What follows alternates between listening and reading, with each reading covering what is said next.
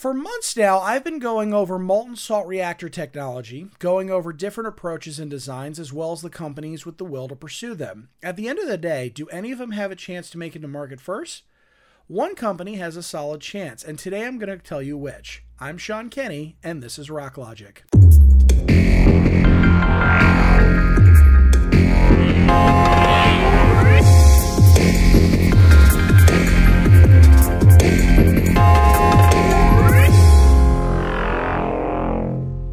Again and welcome to Rock Logic. I am your host Sean Kenny and today we're going to be going over a company that has a solid chance of building advanced reactors not just in our lifetime but within this decade.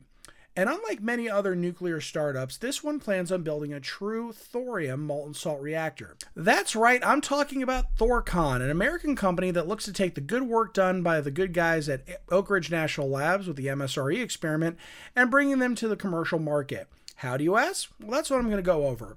Before I get into the details, I need, first need to provide some context. One of the major issues that a lot of nuclear startups run into is regulatory hurdles. Many Western nations lack the political will or desire to develop advanced reactors uh, that operate differently than traditional light water reactors. The United States, of course, is no exception. Though there have been many positive developments made from the Department of Energy in the last four years, such as issuing grants to nuclear startups and funding multi billion dollar development programs to develop new technologies, there still lies one major hurdle. If you remember episode 2, we discussed the Nuclear Regulatory Commission and the issues with granting licenses that don't meet regulatory codes associated with light water reactors. If your reactor operates differently than a traditional LWR, using solid fuel, you don't get a license to build. The NRC also favors uranium over thorium. How does Thorcon plan on circumventing these challenges? Simple, they're not building one here. Thorcon Power is partnering with the Indonesian regulators to not just build a prototype, but to form the regulatory code necessary to assure the general public that this technology is safer and cleaner than what has been used before. Indonesia is the fourth largest country by population density, behind just the United States. Like many developing nations, they have a growing need for cheap, abundant electricity to develop their economy. Right now, the only way for them to meet this need is to burn coal. What Thorcon is doing is they're making the business case that you can produce energy from thorium and make it cheaper than coal. Now, this is the way they plan on achieving that. For starters, the parent company of which Thorcon is a subsidiary has really good experience in the shipbuilding industry. The strategy they're going with is to utilize modern shipbuilding practices to construct everything the reactors, the turbine generators, the switchyard, and have everything assembled into a large floating barge. All the construction for the plant is done at the shipyard and then towed out to sea where it parks outside a large city and generates power. This works out seeing as 80% of the global population lives within 100 miles of an ocean or a major river. It also resolves the issues with construction. Conventional nuclear power plants have 90% of the construction done on site. This leaves it open to delays, waste, and cost overruns. With Thorcon's approach, everything is done in factory conditions where automation can ensure the highest level of productivity and thus the highest level of quality control, less guesswork, and more commonality in terms of a single standard design.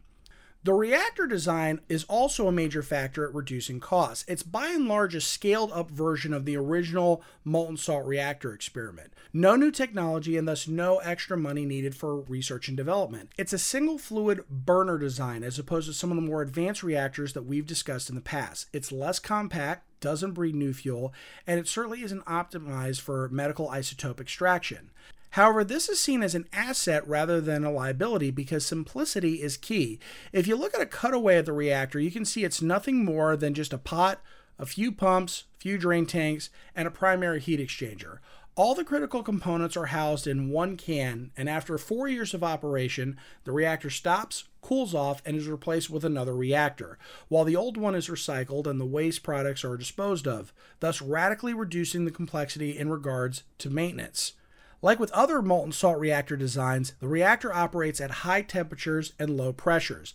This means that you don't need any large containment vessels for safety. Thus, less steel, less concrete, and other materials are needed.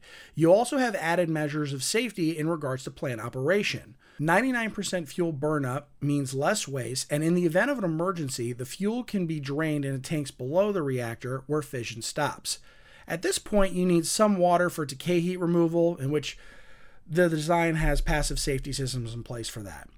By comparison to a coal plant, it only gets better. A typical 1 gigawatt coal plant burns 10,000 tons of fuel per day and produces hundreds of thousands of tons of solid waste per year.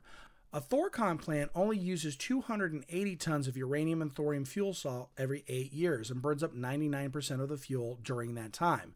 Less waste and fewer materials equals fewer costs. Aside from the reactor grade materials, everything is off the shelf. The steam turbines for power conversion are the same ones used in coal or nuclear plants. Instead of flibe salt, which requires lithium enrichment, Thorcon uses sodium beryllium fluoride, which works just fine under the conditions of this reactor.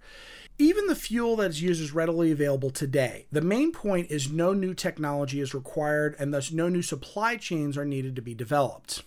With all this taken into account, we see a 50% reduction in capital costs and a 40% reduction in operating costs by comparison to coal.